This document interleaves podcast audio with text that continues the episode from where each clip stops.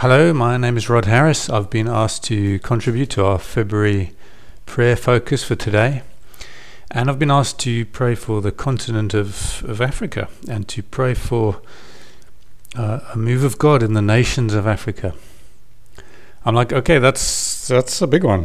Uh, but you know, I think together as a church, that's exactly how the Lord wants to challenge us and, and how we are to operate against the odds and, and in the supernatural. Um, I'm just thinking of a, a couple of scriptures, um, like in Isaiah 50, where God rebukes the Israelites and, and, and says, You know, is my arm too short? Uh, do I lack the strength to, to save? And it's a rebuke because he can do anything. And as we look at this continent and as we look at the, the problems here, we, need to step up and stand up in faith and trust God to bring a wonderful move of His Spirit.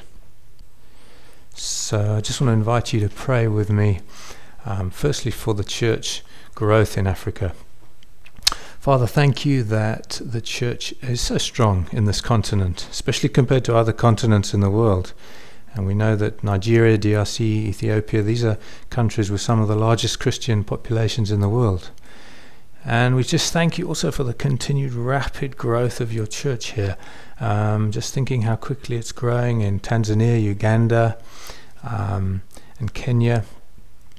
We thank you for this. And Lord, we want to pray that uh, more and more the church in Africa would be known as a ascending church um, that it would take its place in global mission.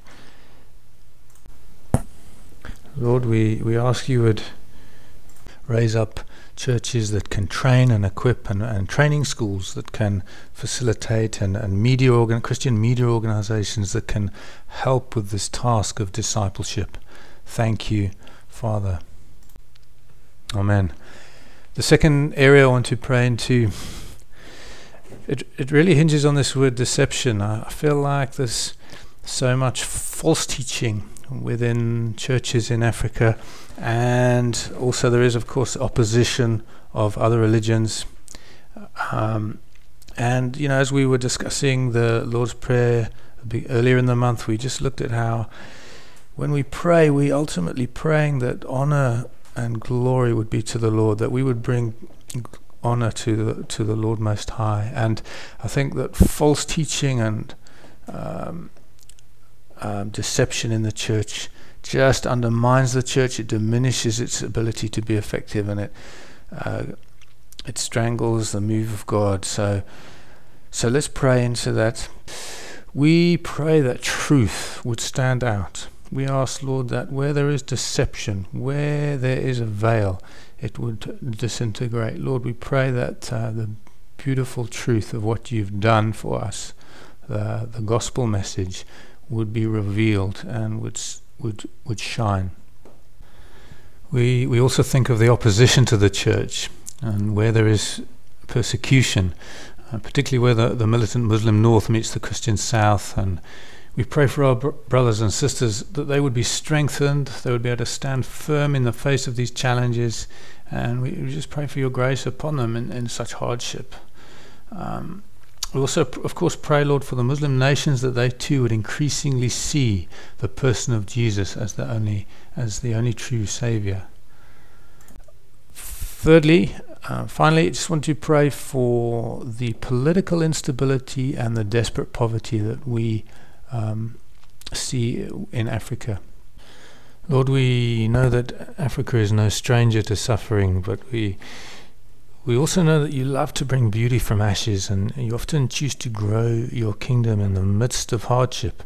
Um, I'm just thinking of how the fervent prayer and devotion um, and determination of, of persecuted believers in Uganda under the old repressive regimes they had really inspired Christians around the world. And and Lord, we, we thank you there is so much potential in this continent as well. There's so much natural resources, and uh, it's a young and energetic population. So, Lord, we pray for new opportunities. We pray for economic growth under God fearing men and women in government. Lord, we pray for the countries of Somalia, Congo, Zimbabwe, also here in South Africa, where we're facing huge unemployment and poverty, um, and in, in many other countries in Africa. Change the hearts and minds of African leaders they will stand for the poor and fight poverty with their policies. Also, want to pray for the NGOs and charities that use their skills and abilities to to bring about change and to administer justice and to uh, work alongside and supported by the church. Strengthen them and, and give them success, we pray. In Jesus' name. Amen.